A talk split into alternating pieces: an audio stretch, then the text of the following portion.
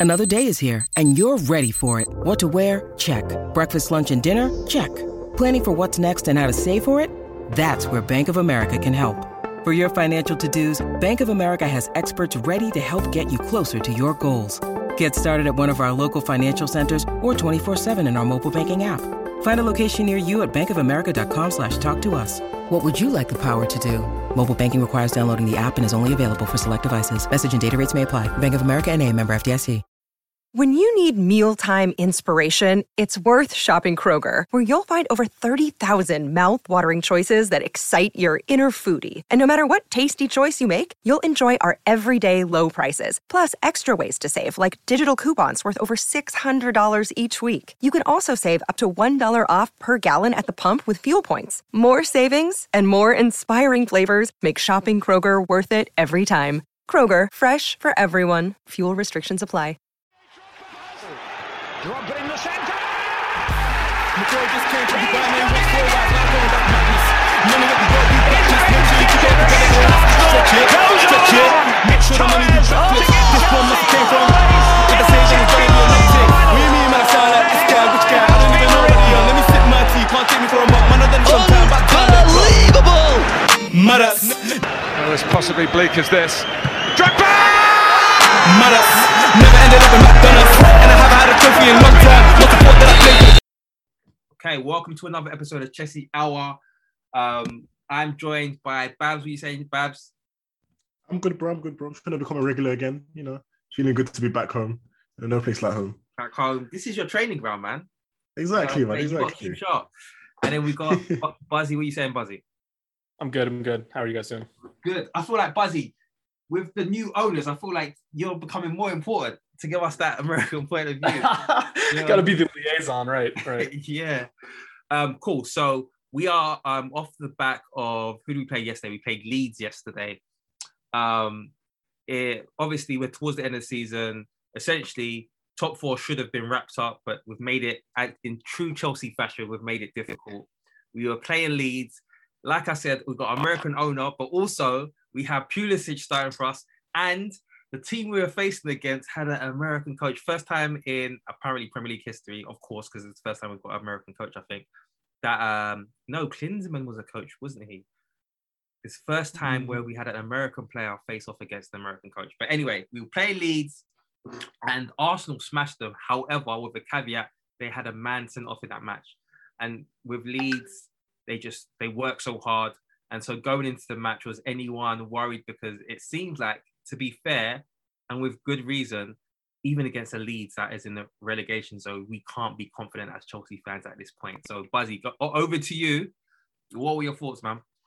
Yeah, I mean, given our recent form, I was basically taking no result for granted at this stage, um, especially when a team has, has something to fight for. Um, luckily, it it didn't stay too nervy for long. Given announced an early goal, great strike, and um, them getting a man sent off kind of killed any any fear I had. You still though, even then, even then, I will, will say. Uh, down to 10 men and up a goal because of how we've been playing lately there was still a little bit of that like are we going to figure out a way to blow this like are they going to score a late goal because we can't get a second but we got a second we eventually got a third it was it was no it was no sweat in the end Give my memory, but who who did we play before? It was two goals up, and I know it wasn't long ago. It was two goals off, and they came back. Wolves. Wolves. wolves last game yeah So this is why we, we couldn't be comfortable. Uh, Babs, quickly on on the Leeds game, was you fearing it? I, you know. I had a bad feeling, which I said in the group chat, and it wasn't about it, it was just about the game in general. Yeah. And obviously, we saw the Kovacic thing, but in terms of playing Leeds, I wasn't too worried because I know they've shipped the most amount of goals this season. You know, after yesterday's what seventy-seven goals, so surely we surely we're gonna eat somehow. You know, surely we're gonna eat somehow. But it was just about you know remaining resolute and not fumbling like we did against United and we did against Wolves and Yeah.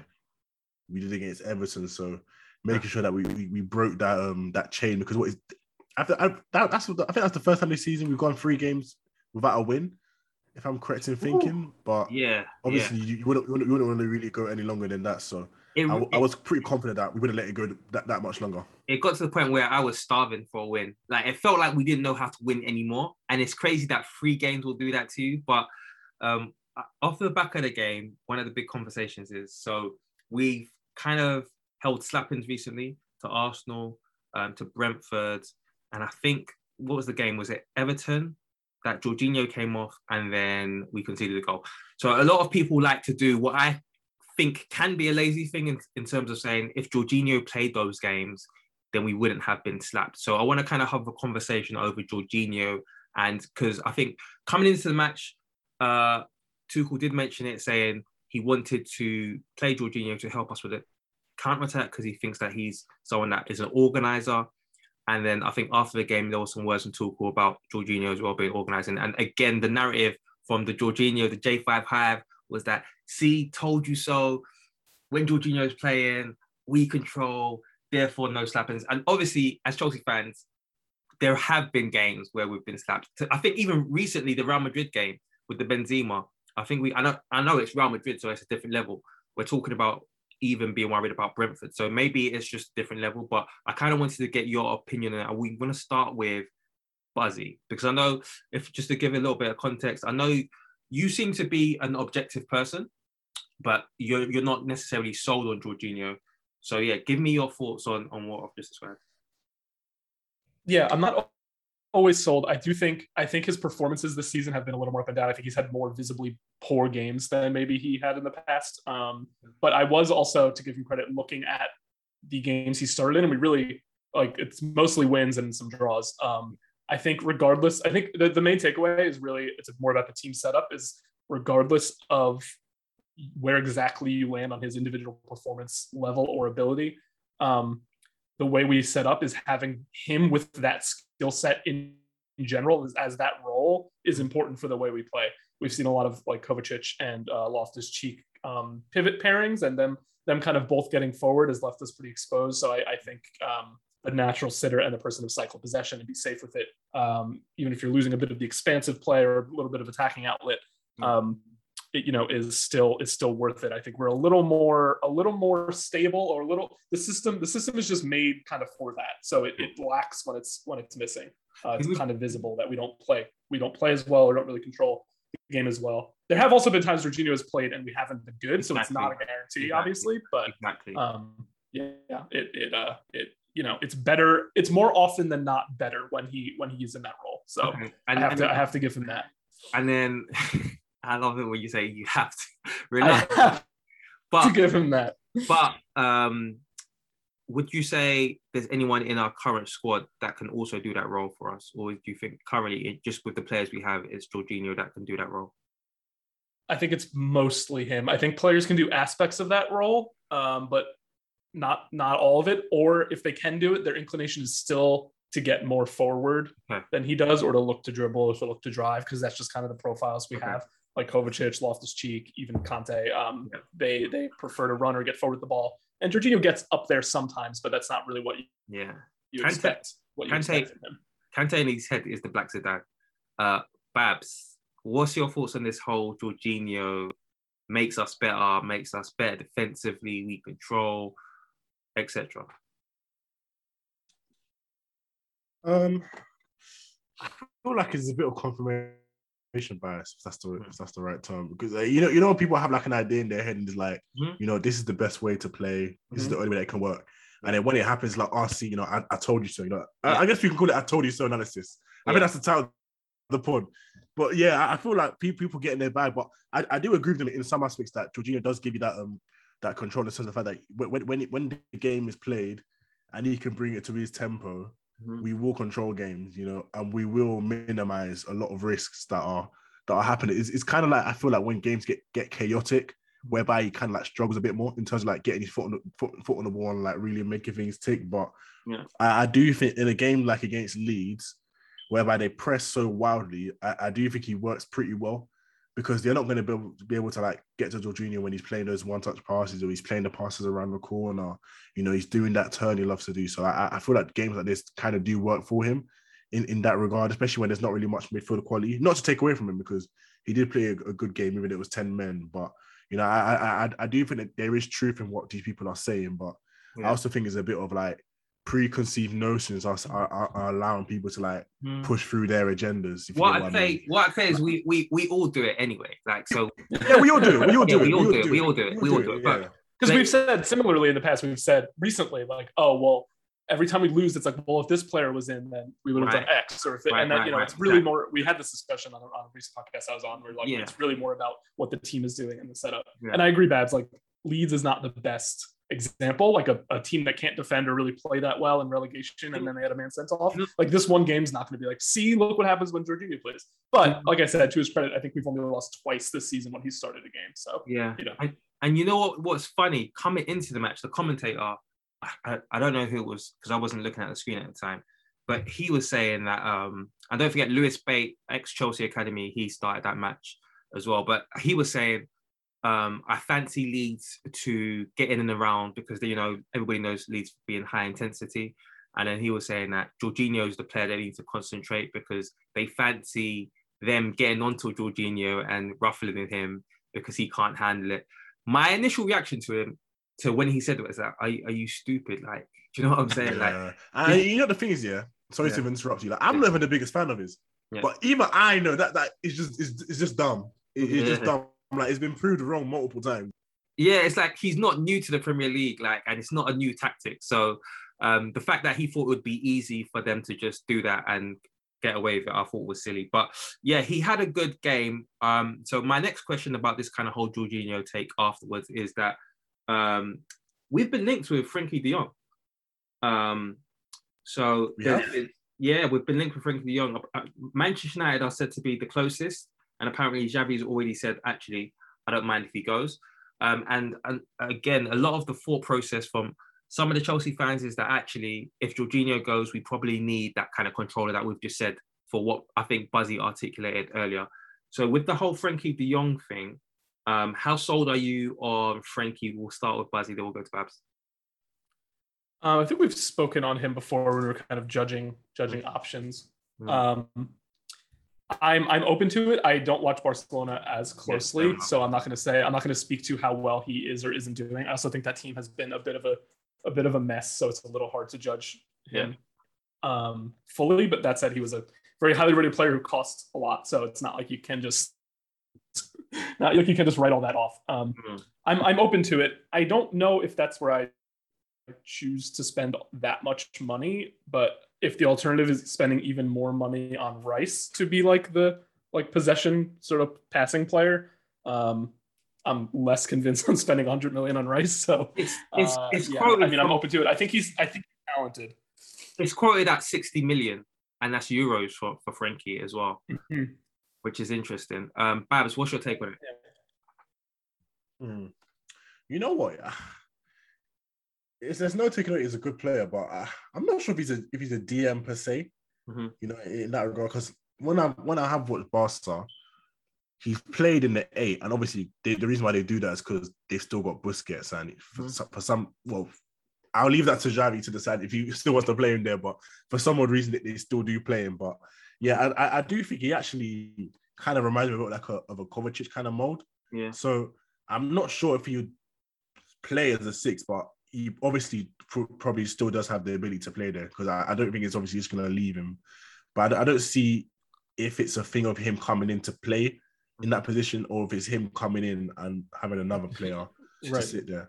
Yeah. But- Coming in because he's good versus coming Yeah, in exactly. to replace Exactly, yeah. Jorginho. Yeah, I Because yeah, because I guess there's some players where it's, where it's like you know this guy is so good, you, you bring him in and you start solving other questions later, Mm. which has a risk in itself because we've we've seen how that's worked out for Chelsea in the past in terms of like doing that kind of stuff.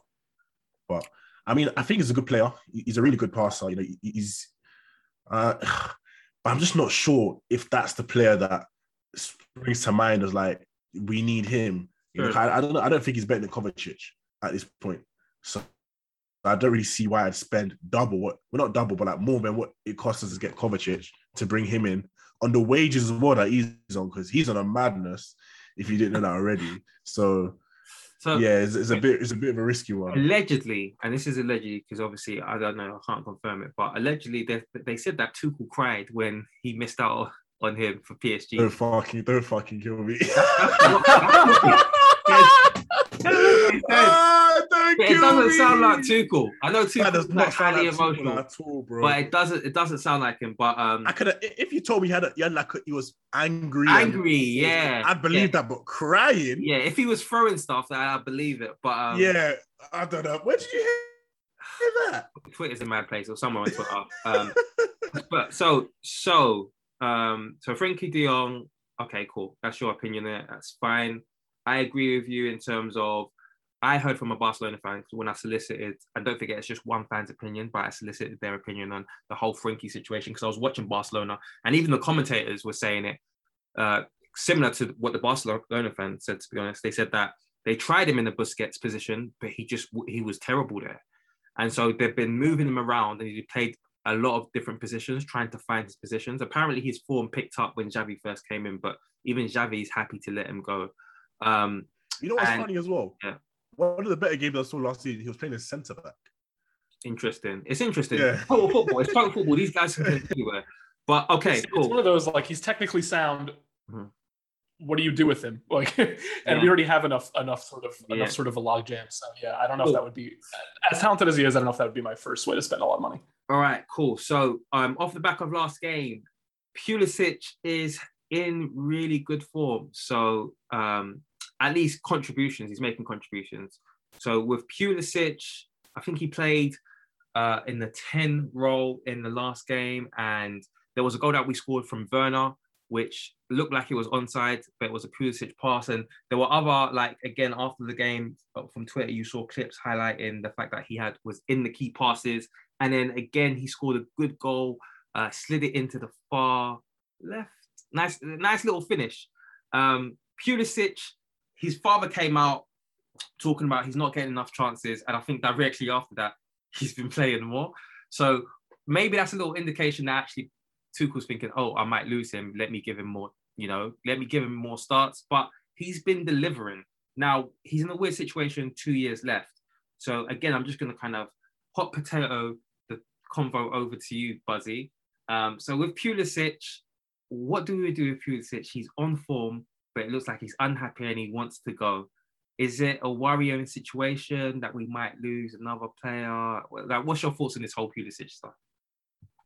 Yeah, it's a tough one because I think in a in a vacuum, I would say that's a great player to have uh, as an option or on the bench. Um, like if if he could turn this sort of streaky form into more consistent output. Um, because even even when he scores, like a lot of his minutes aren't aren't great. Um, I think against I think um like the when when Timo had his goal overturned, like that was one of his better games as far as creating like a Yeah. few chances. Otherwise, though, it's kind of like not doing much and then popping up with a goal, which is which is useful. Like I mean, he scored the winner against West Ham. Um, that was the only goal of the game.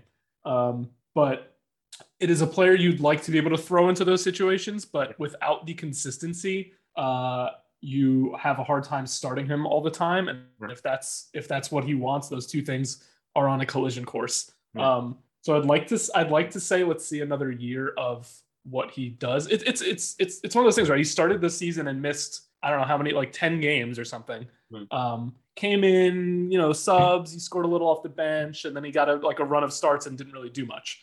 Um, and then back to the bench, and it's just like always up and down. And out. come the end of the season, these last five games, he's popping up uh, with a goal or an assist. So it's it's not someone I'm like we, we don't have all these scoring options or anything where it's like Oh, we can yeah. afford to get rid of players who, who do actually produce. At the same time, it's a lot of minutes of of mid or nothing performances uh, in between that kind of make you make you frustrated and make you wonder if he's pushing for his way out. If you're better off just selling him now while his stock is high, if it's unclear Yeah. high, I say relatively high because of his age and his profile. Yeah. Um, that a, enough that a club would still pay a pretty good fee for him. Yeah. Um, if it's worth just doing that now rather than kind of lingering on and and and all that. But out of our like three players we could sell or so, I'm not sure I would throw him like out the door first yeah. unless it's clear his contract is going to become an issue. We're going to lose him for a free. I think you're better off keeping him and getting rid of like either Timo or Lukaku or Ziyech, depending what he's doing, um, than maybe getting rid of this young player who who hopefully could develop a little more consistency. Um, we've seen plenty of players this age not be all that consistent, but um, yeah, it's a tricky one, I would say. It's it's decision time though, because it's two years left, and we don't want him to. Don't forget, 58 million. So we didn't get him for cheap. So if we if we Yeah. want to make a profit, it's decision time now. He seems like he's unhappy. I don't think he trusts Tuchel. Whenever I listen to American commentators, they don't they don't like Tuchel. Yeah, I can't see I can't see a new contract being signed anytime in the next six months, Right. unless no, there's not even enough games to prove. There's not even enough games left to prove that he's going to be a consistent starter until next season. Yeah. and and if you want to improve the attack, then that's going to require him getting even more bench time, maybe. So, yeah, overall, I can't really see it working out Yeah. that well. And um, I, I, at the same time, I'd be a little surprised if we sold him this summer. you think Um, so? It just, it just, yeah. I, I, I. Not that we shouldn't. I just don't know if the club is going to seek to do that and still views him as someone we should have around and is a good young asset.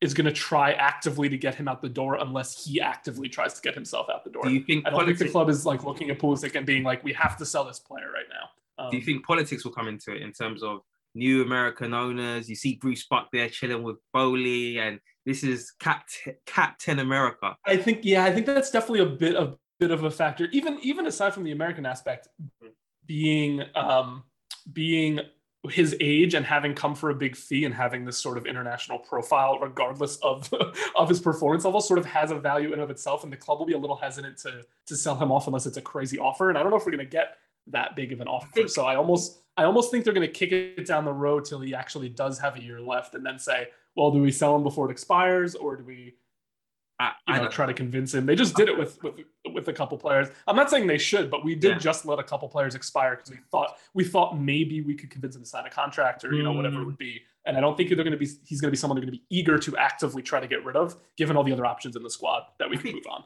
Yeah, I think you you paint a good point about what happened with the defense, and I feel like this year is the year of the attack where there's a lot of players with two years, and I think they tried to make the decision: who do we keep, who do we let go in the defense, and we managed to keep everyone, and then they just all went down one year. So the same thing could happen. What's interesting is we're also linked with Sergiño Dest. So Barcelona are linked with Alonso and Azpi. Barcelona have the worst taste ever. But apparently they want a swap, and Chelsea. We were linked with Sergiño in in January, so I'm I tend to believe it because it seems like we're pushing through with the same links, like Koundé as well. Seems like we're pushing through that as well. With Dest, again, I asked my Barcelona friend for information. Apparently, he's good attacking wise, not necessarily defending. As a wing back, it's not necessarily that um, concerning because you don't have to do as much defensive work. But then also they said that he can play on the right and the left, which is why Chelsea might be interested. But again, that's an American as well. Uh, But to be fair, we was interested in him before. Um, before I come to you, Babs on Pulisic, a lot of times when Tuchel talks about Pulisic, the first thing he references that is that the impact he can have on off of the bench, and then he has to remind himself, "Oh shit, I can't just say that." He can also make an impact. yeah, From that's the like the type of thing that's going to get him angry more than anything else. Yeah, that's what gets his Um, dad tweeting. You know. exactly. So, Babs, um, the Pulisic situation is it really like um, a conundrum for you, or is it just actually the good form is good because it means that we can get a good price for him? Adios. Cheerio. Ciao. Adios. Bye bye. So long. Leave taken. Sayonara. I, I, I'm, I'm, I'm, I'm ready for him to, to go. I'll be ready. For, I've been ready for him to go for, for a couple years Ready now. for him man. to go, but I- he- he's sorry. I, I, I, go on. I was gonna say per ninety. I'm. You see what I'm saying? I'm seeing the Pulisic fans provide the facts, and I have to stand up and speak for them. I have to be a mouthpiece. Per ninety, he's been our best goal scorer this season. That's amazing. That's that's amazing, man. That's It amazing. speaks speaks to our other issues as much That's, as that's anything else. amazing. but Like, I- I- exactly. He I'm, not, I'm, not gonna. I'm not gonna say he doesn't have any value, but Yeah. I just, I, I just don't rate him, and I, I'm ready for him to just, just be gone. Like, um, oh man, I'm just tired of like the, the, the fan base that he brings. I'm tired of like the, the constant arguments. There'll be other fan bases fan base. like, with I- new players. I, I know, I know, but you know, but, but my hope is that these fan bases, even if they do come, the players actually worth arguing over. Like they're actually mm. good and consistent. Like Hopefully. if, if that's the case, then I'm, I'm calm with it. But it's not to say that he's a bad, he's like a terrible player. But I just don't really, I just don't really rate him, man. fair enough. But, if he but to go, I think it's best to get rid of him now. Fair enough. Buzzy, And I'm, I'm, I'm not making a profit. We're, we're definitely not making a profit on him. you don't think so? Okay, Buzzy, you was No gonna way. comment. 58, mi- 58 million. Who's Yeah, I paying think I think we can. I think we can. Buzzy, what was you gonna say? I remember what I, but what I butted it on. Um, oh God, what did I say that I responded to? Um, I'm trying to. I'm All trying right, to we, we can come back to if you remember. Oh, Okay. I, I said something about him winning. I said like at the end of the day, he has won us a bunch of points. He Um, has, and the Champions League like, run, he was phenomenal. that's yeah.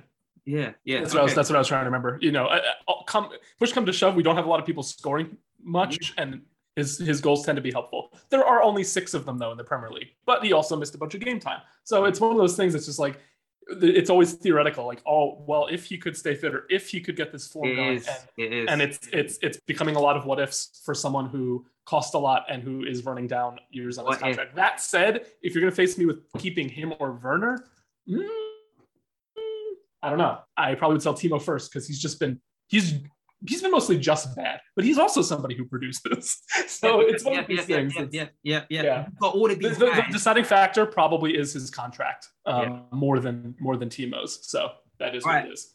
Okay, all right. So, um, who to touch on next? So, what I maybe Mount, but to be fair, Mount's making it easy to discuss him because when it comes down to it, not necessarily a downside. Like, um, for someone that again, I think he's more of a midfielder.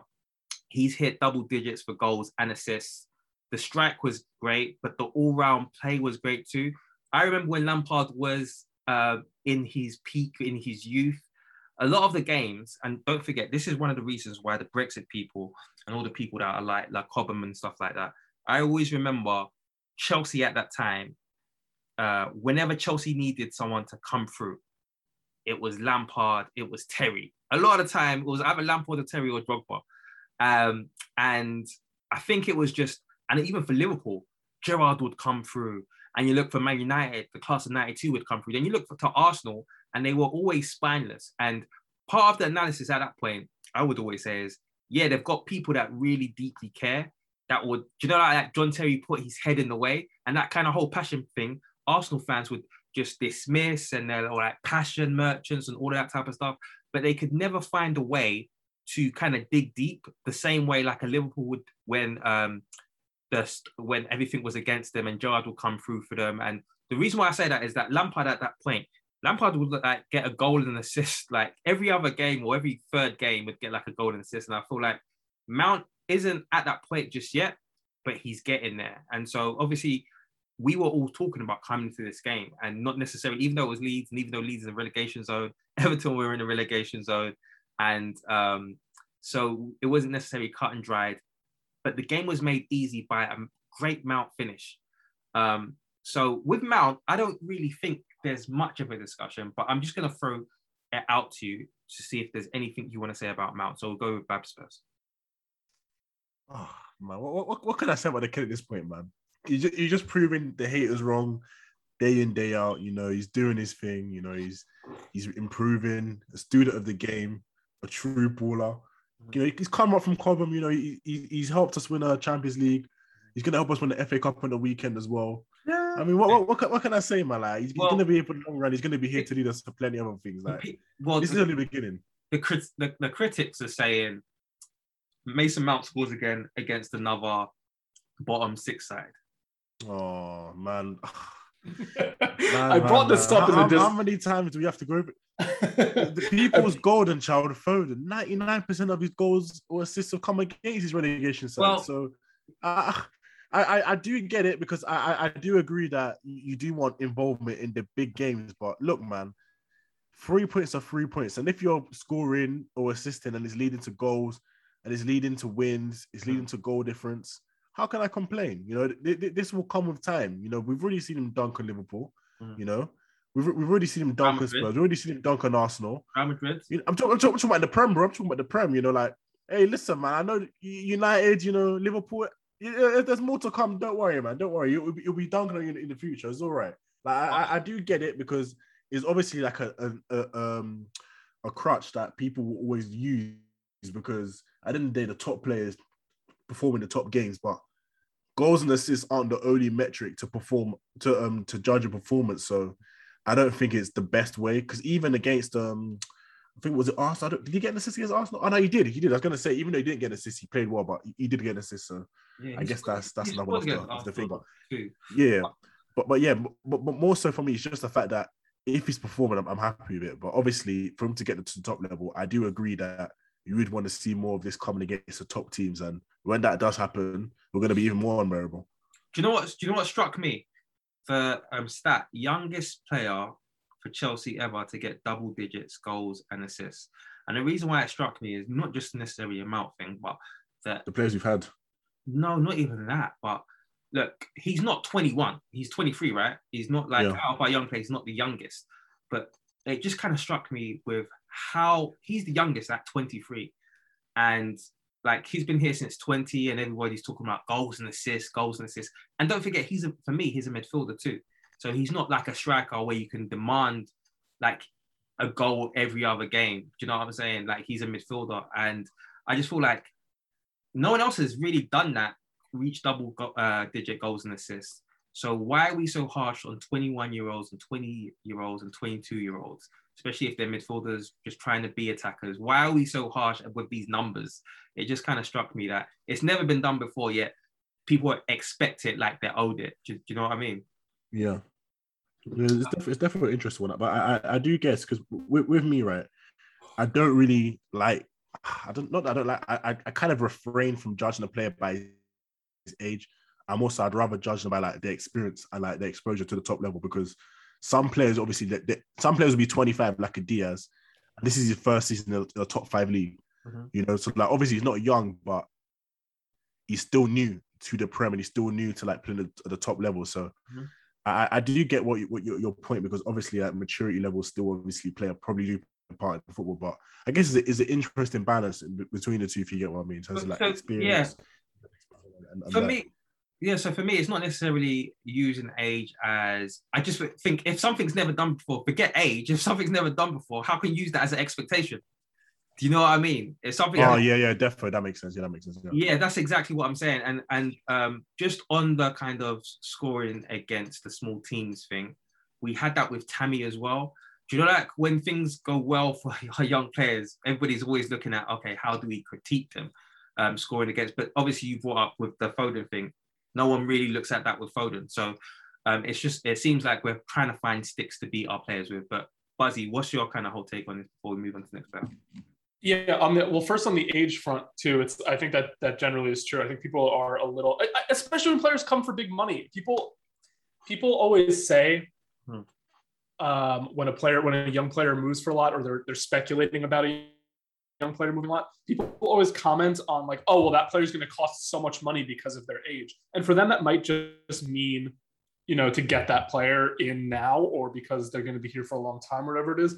But that also like you're paying for potential on top of it, like knowing that player might need some work and have to wait. And so these Yeah. players come in for big fees. Part of the big fee is wait is knowing you're going to wait and, and have them develop and what they could be even more than what they've shown. Yeah. So the expectation of, I mean, Havertz, even Pulisic to a degree, like they are in the scheme of like the, the arc of a, of a senior level player very early on. And I know Havertz scored a bunch of goals in Germany already, and that's what people want to see. So like I get it, but uh, it's not. None of them are finished products. And almost uh, exactly the example with Mount, where you look, oh, no Chelsea players ever done this, or oh, Mount right now is the is the leading English uh, scorer in goals and assists this season. Mhm. Um, clear, like clearly, a lot of players at this age are not actually doing what people what Yeah. people insist, like you said, that they should be doing. So it's like if someone if someone if someone doesn't have 10 and 10 or, or 15 and 15 like their second year after moving to the premier league having cost a lot of money um people are on their case we should sell them we should get rid of them it's like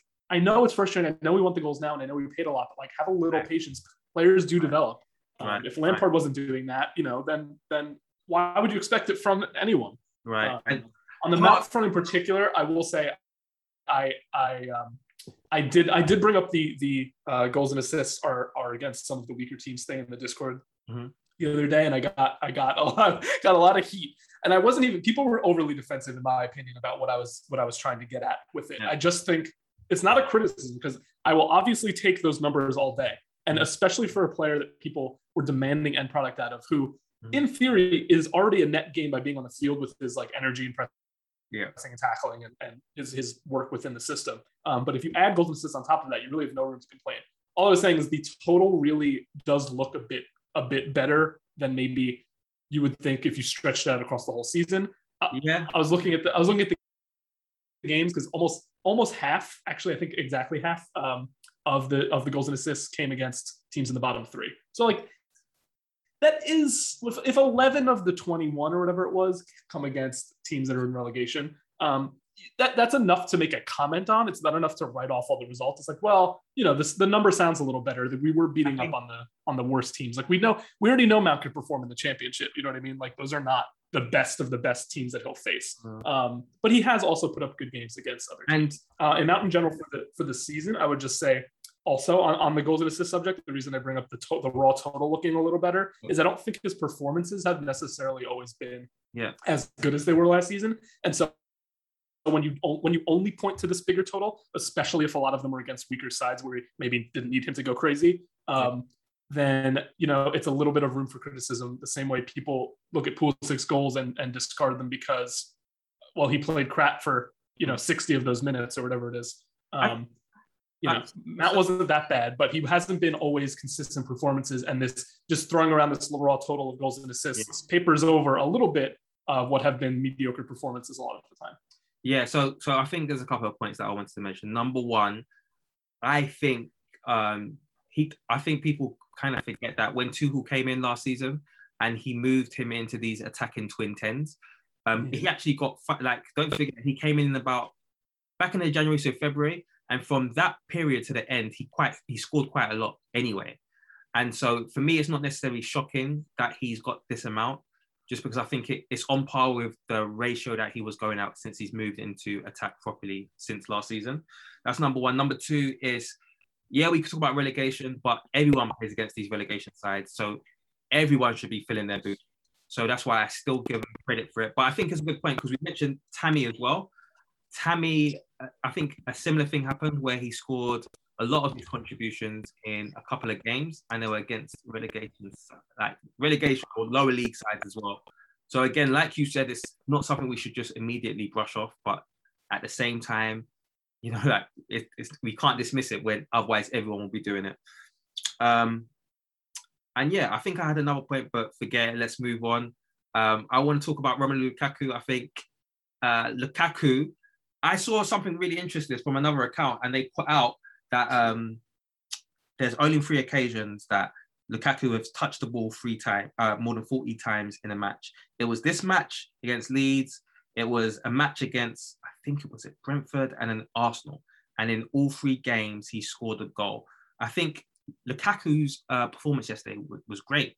When I talk about a fluid Chelsea, I think whether it's down to Lukaku or not, I think he did really help coming back and being involved. It did really help with it. But I think in general, we moved the ball up the field well anyway.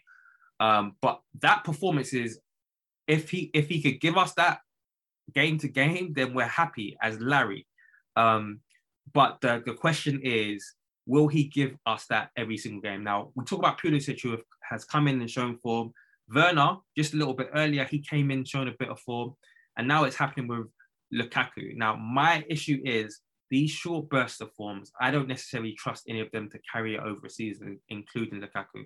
So, my question thrown out to you guys is Is this convincing you maybe to, because Lukaku has been linked with maybe going, but is this convincing you to maybe give it another chance for next season? So, we'll start with Babs and we'll come to Bobby. Buzzy. No, not the performances. That's not that's not what's going to convince me to give him another another chance. It's, it's, it's more so the fact that I don't think we're going to be able to get rid of him for a respectable price that makes me want to give him another chance, and the fact that But this is Tuchel signing, so he's got a on his sword. But but if we could uh, like even load him out, uh, would you say no? Actually, I want him to stay. You see, the thing is, Dan, yeah, fool me one time, shame on you. These Italian teams and their loans, yeah, we've seen it with Bakayoko, we've seen it with Zappacosta. Yeah. The list goes on. I, I don't trust these teams when it comes to But- loaning. but They're just to keep. Aren't you happy that Bakayoko hasn't been in our squad and we've been getting loan fees for him? Yeah, I am, but Like I don't understand. So so what would you rather? I don't know, man. I, I wouldn't really com- compare the, a Bakayoko like 30 odd million signing to a Lukaku 100 million signing. But it's still it's still if the manager doesn't work with the player, the Yeah. solution can be to loan him out and make at least some of the money back by loaning them and then eventually selling them and then because it works out. Like if we loan him for like mm. two or three seasons and we get like seven million per season and then we get a 40 million, then we've made a good pro- proportion back. But I'm I just want to forget about the how difficult it is to get him out. If you could, would you do it? Or actually, do you see enough to say, actually, I want I still want Tuchel to work with him for another season? You know what? it's nothing about seeing enough to think you could work from it. I'd probably have to have a, a gander on the market, see who's, who's in the market in terms of strikers, because Yeah. boys, it's looking peak, man. Like the only guy I'm really seeing that's really moving me is Lewandowski. And do you want to risk it on a 34 year old striker? You know, Okay. So- all right, all right. Buzzy, but, but if I could, if there was someone, if the opportunity to come up and there was a striker that we can get, then yeah, I'd, I'd definitely move him on if you wanted to leave. all right, Buzzy. What's your thoughts on this, this Lukaku form? Are you um, Um, is he restoring the feeling? Um, a little in the sense that I feel like so I wasn't I wasn't someone who was opposed. I think when we were looking at our options and we weren't going to spend even more on Haaland, that Lukaku was uh, as Tuchel ended up agreeing was the best option to to go for if we really felt we needed a striker. Um, so I was I was okay with it. I thought he would do better than this. Um, but I think this has sort of shown that it has been his application and that it wasn't it wasn't like some insurmountable bad fit with the Chelsea side. I don't think it's as good as it was in Serie A, both because of the style interplayed and because of the league. But I think we should have seen a lot more than we have. Um, so I, I think it's really been about everyone's spoken about it. Tuchel's even spoken about it, and he did the stupid interview and he commented about it. And this whole this whole aspect of how hard he's actually how hard he's actually trying. And Tuchel's quotes were literally like it's not it's not just conjecture because Tuchel's literally talking about like his ability to run and move. And Lukaku was saying, "Yeah, I couldn't, I couldn't press as much as I like was asked to, or like it, it you know, I, I just was taken by surprise how much I was expected to do." Yeah. Um, those were recent quotes. So it's really been a lot for me, even if it wasn't going to be as much of a smash hit as he was at Inter. It's been about like, would you, if you just put, if you just put the effort and execution in, I think this could be at least a lot better than what we've seen, which is really all I wanted out of the striker. And both, both Wolves and um, this game, even before he got his goal, which was like I thought he deserved a goal from his performance last game. Um, by the time he scored it, he was actually playing pretty well. So yes, it's not the strongest opposition, um, but it's a lot better than what we saw. And even when the goals aside, it was more it was more about his application and what he's what he was doing during the course of the game. That's what you want to see out of your strikers. Heading the ball back, he was making runs, he was moving around. Like it, it- the, the the difference is night and day. So for me, that just means it's not a complete write off of a transfer. Um, that said, if a giant fee came in, like if PSG really wanted him and threw 80 million at him, I'd say, please go. We'll What do about- something else. what about sixty? Yeah, see the 60, I'm like, um, we may as well let him because I don't I don't really think the season can go worse by much than it did this season. I think it's mostly upside if we try to run, run it again. Buzzy, Um, Buzzy, you're taking me back. You remind me of what you said about Werner. yeah, that's true. Well, Werner Werner wasn't as bad, I would argue. yeah. Um, But he has he has been better, but I'd still have uh, him. not not Yeah, not by a Off, lot. offer me 60 million. I'm, I'm snatching that. All right. Okay.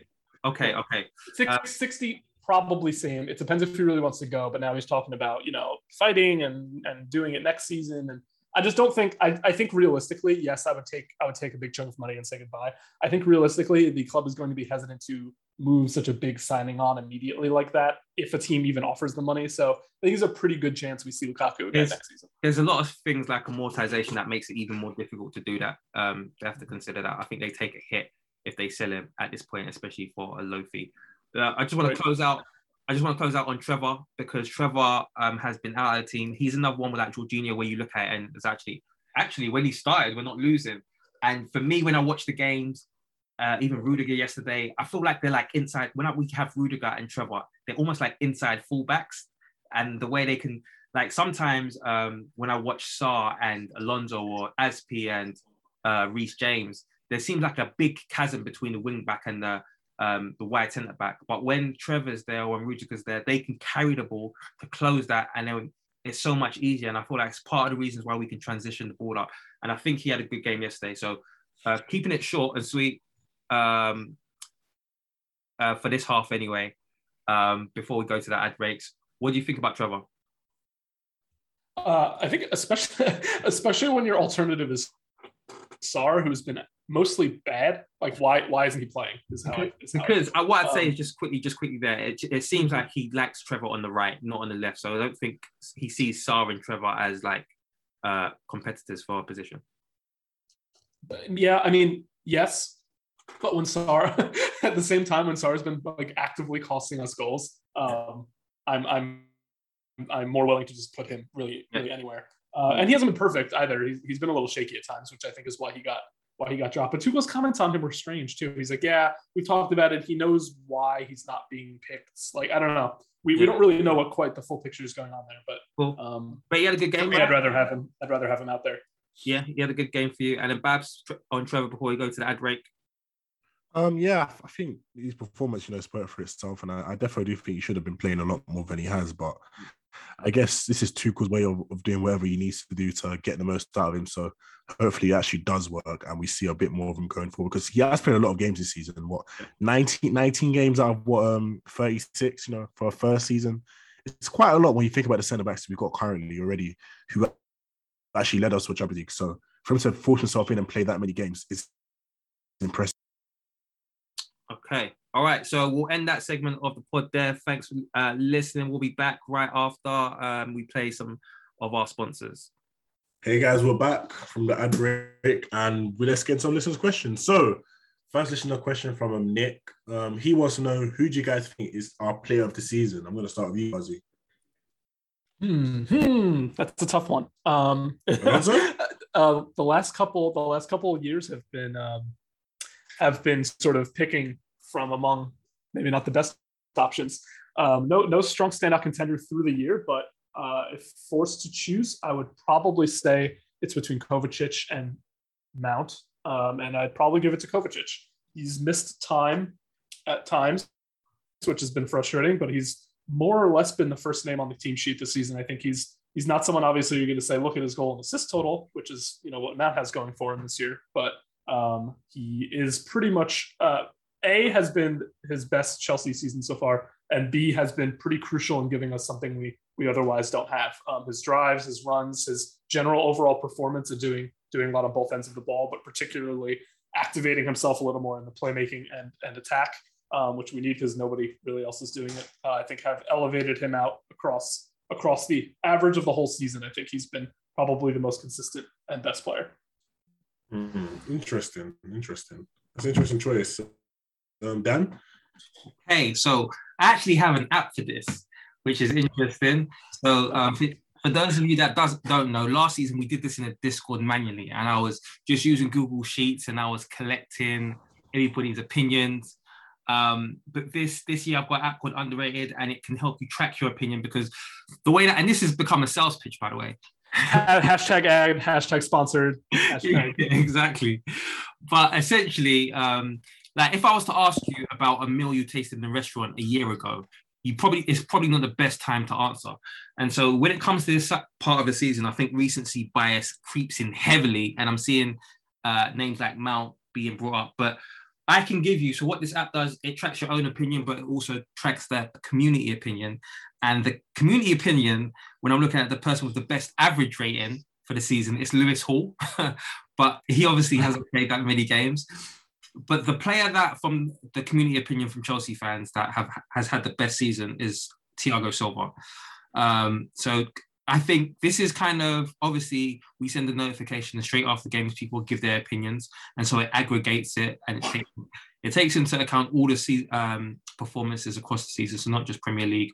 But I think even without that, if you think about it, Thiago Silva has been ever present. He's played way more. There's a, I think there's a couple of players that have played way more than they should have played.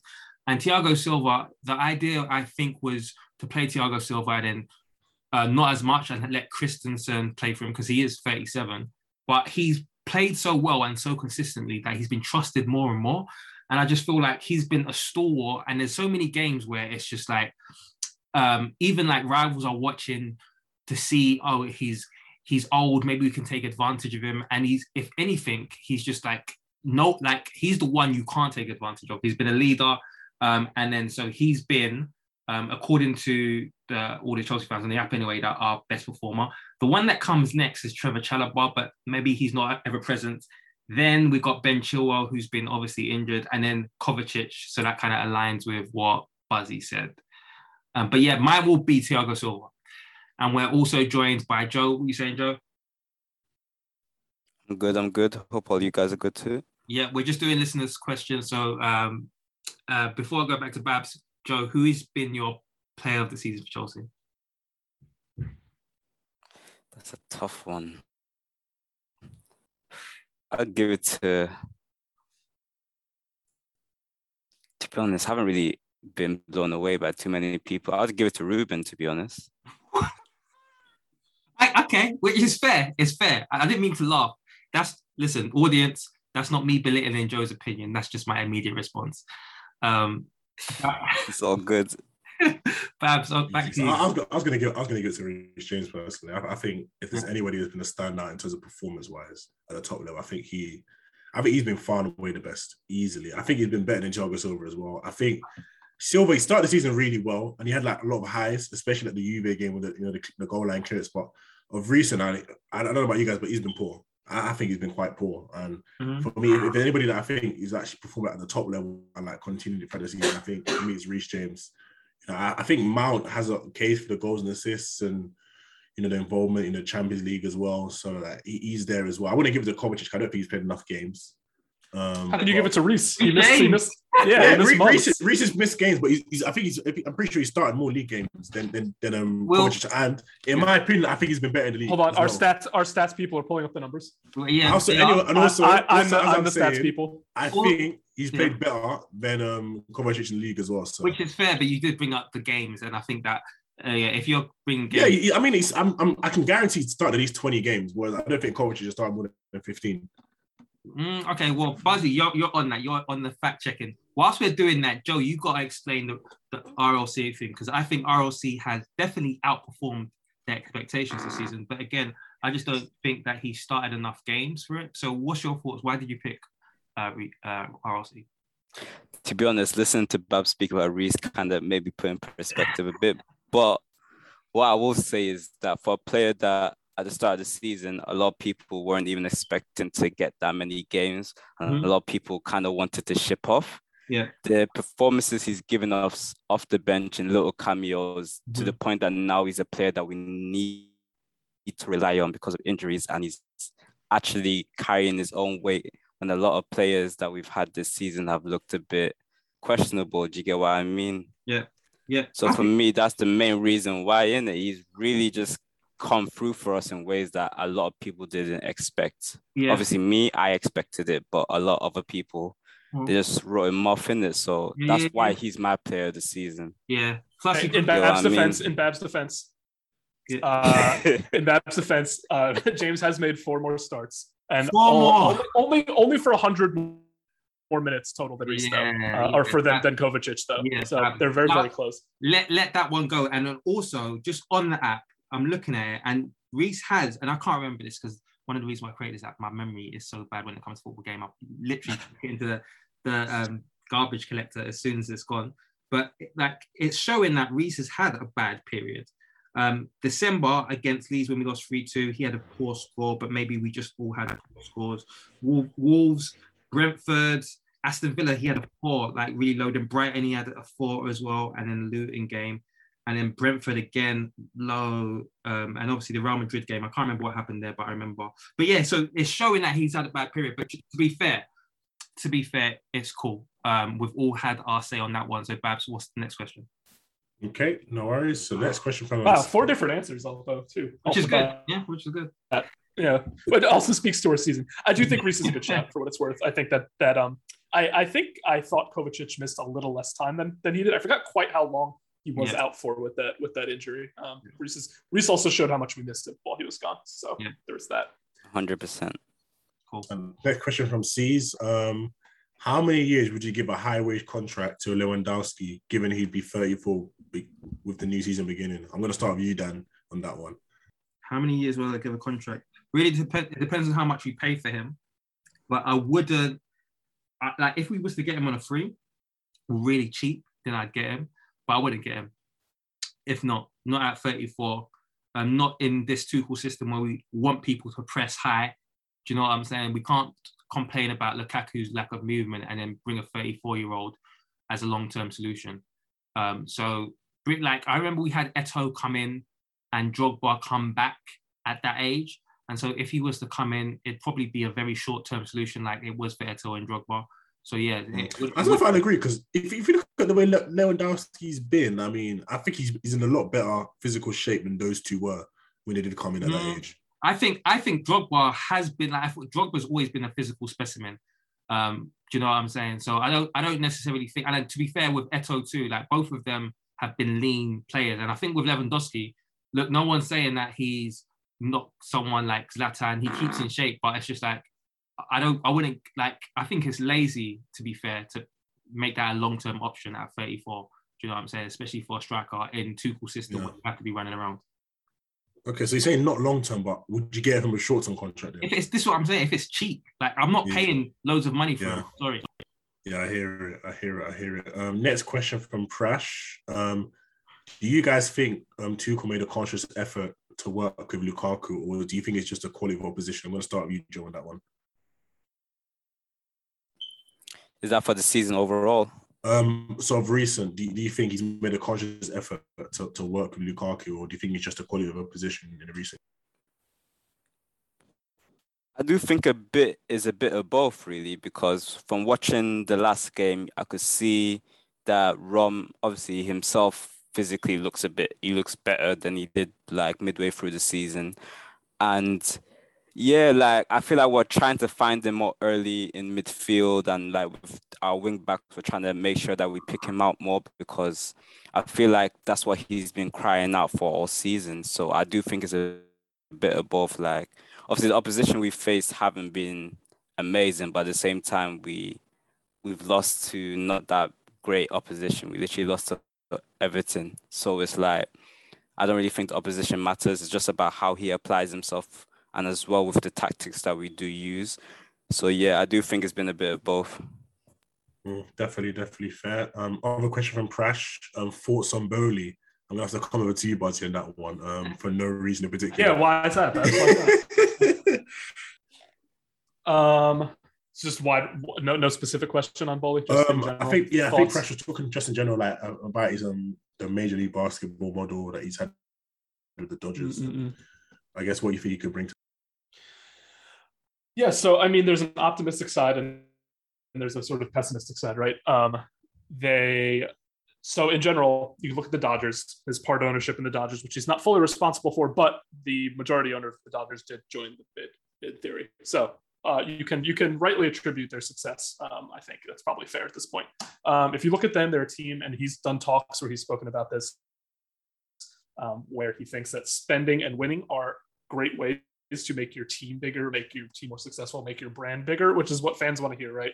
You don't want to hear someone who's talking about just purely marketing, purely taking out the value and just kind of coasting on the on the the, the level of the club that already exists. Um, people are seeing them and they're fearing, you know, the United approach and the Glaze, uh, the Glazer approach, and then the Kroenke approach with Arsenal as well. So there's good and bads because then you look at Liverpool, which is what they're hoping this mirrors because of his involvement with the Dodgers and because he's spoken on uh, data analytics and scouting and, and kind of setting, stepping up our, our setup in that regard, which is an area we could use improvement. Um, and that's where people are optimistic, where we take a more uh, a data-driven approach, an analytics approach, and say, okay, where can we improve? Where can we more efficiently use our resources, um, and sort of build in these these uh, this more organized approach and and buy these players who are maybe undervalued or who aren't stars yet, instead of just spending money on hit and miss transfers on big names. So that's the idea. I mean, it's it's it's nicer in theory to say that it'll work out exactly like that. We obviously don't know. Um, there's the aspect of the fact that he's backed by Clearlake, which is you know private equity, and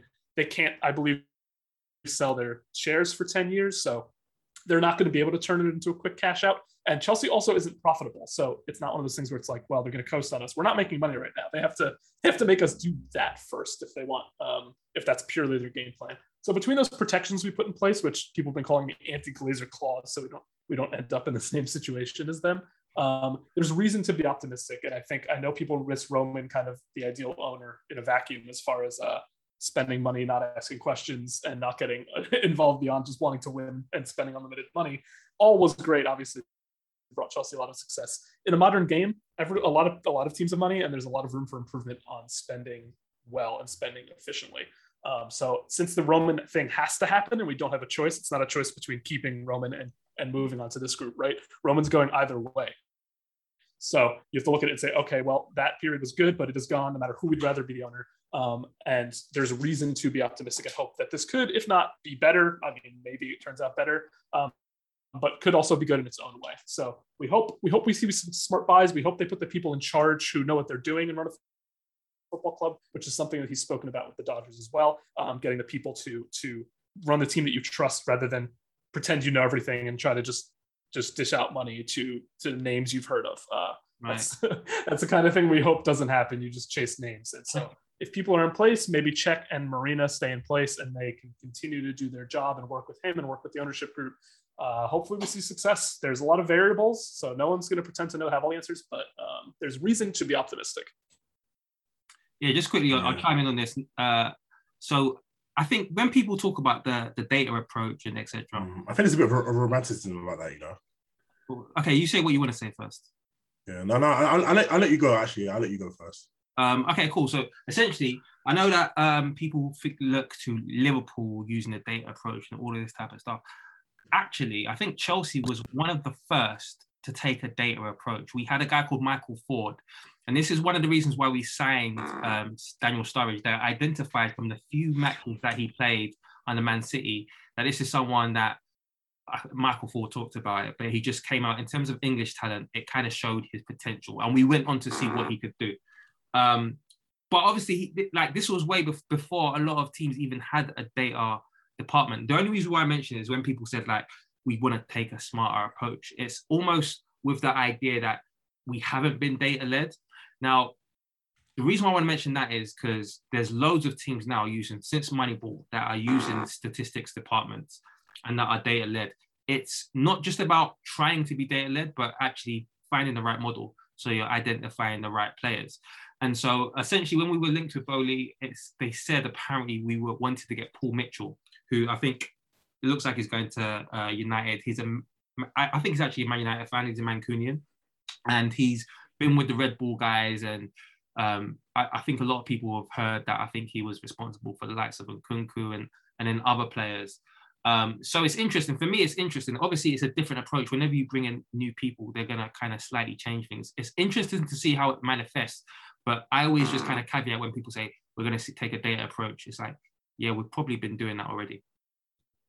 Yeah, I was going to say I, I agree. I, I do think I don't know. I feel like people say that, but I think what people may mean is that they, they want cheaper signings that are going to be hits, if, if that makes sense. Like I, I think that's what people really want. Yeah, I don't think there's any way that a, a- a top group at Chelsea aren't using data in their analysis. They are. So what I, what I've heard to, to combine your two points, what I've heard is is Chelsea's uh, approach. They were, as Dan said, one of the first teams to do that, but they're they're still sort of using the same system and literally the same software that they use Right. uh, back then as as they do now. And basically, it has come a long way since then. And clubs have a lot more people doing more modern approaches. Um, they've hired on more people. It's really, especially the past five years, has really blown up. Um, and Yeah. Chelsea's sort of still holding on to a, a relatively basic way of doing it.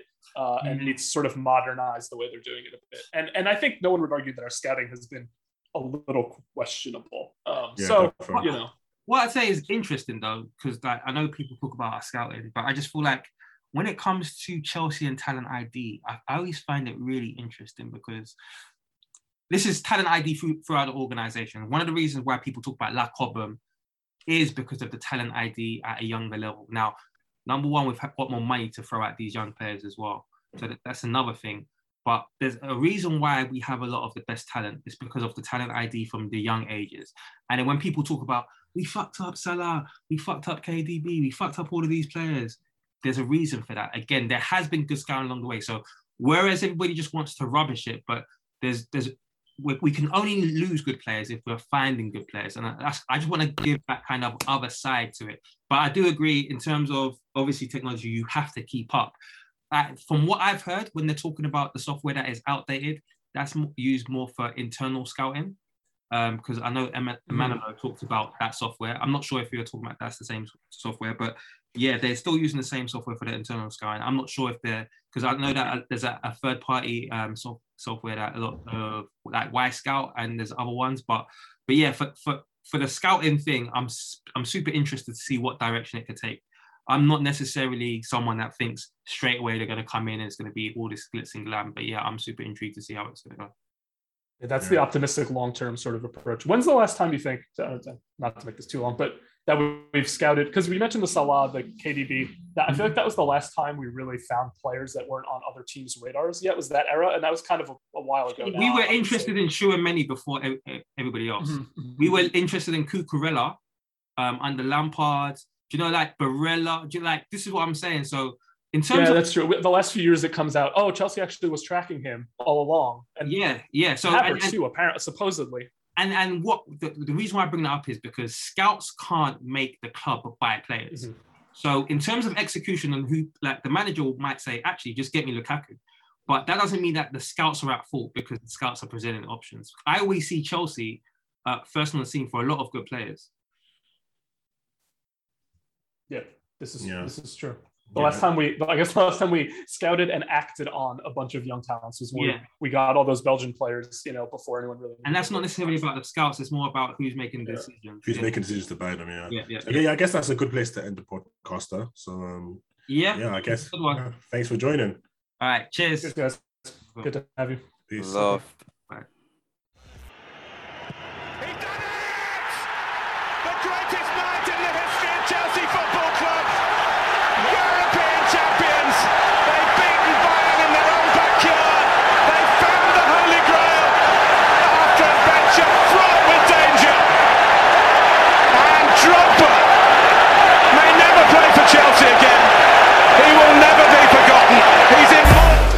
Be hatchet. Trying to find a way through. Oh, that is magnificent! Magical from Eden Hazard. He may just brilliant run by Hazard. Oh, that is absolutely phenomenal. Blue down the M1, that's more like Kanté. They do threads on Twitter and ranting. Doing the most. True say that money is power, so when you get money, keep quiet and ghost. Ghost. I remember when I shot my shot, but I didn't have guap, so I hit the post. But next time it's a golden goal. And it Sports Social Podcast Network.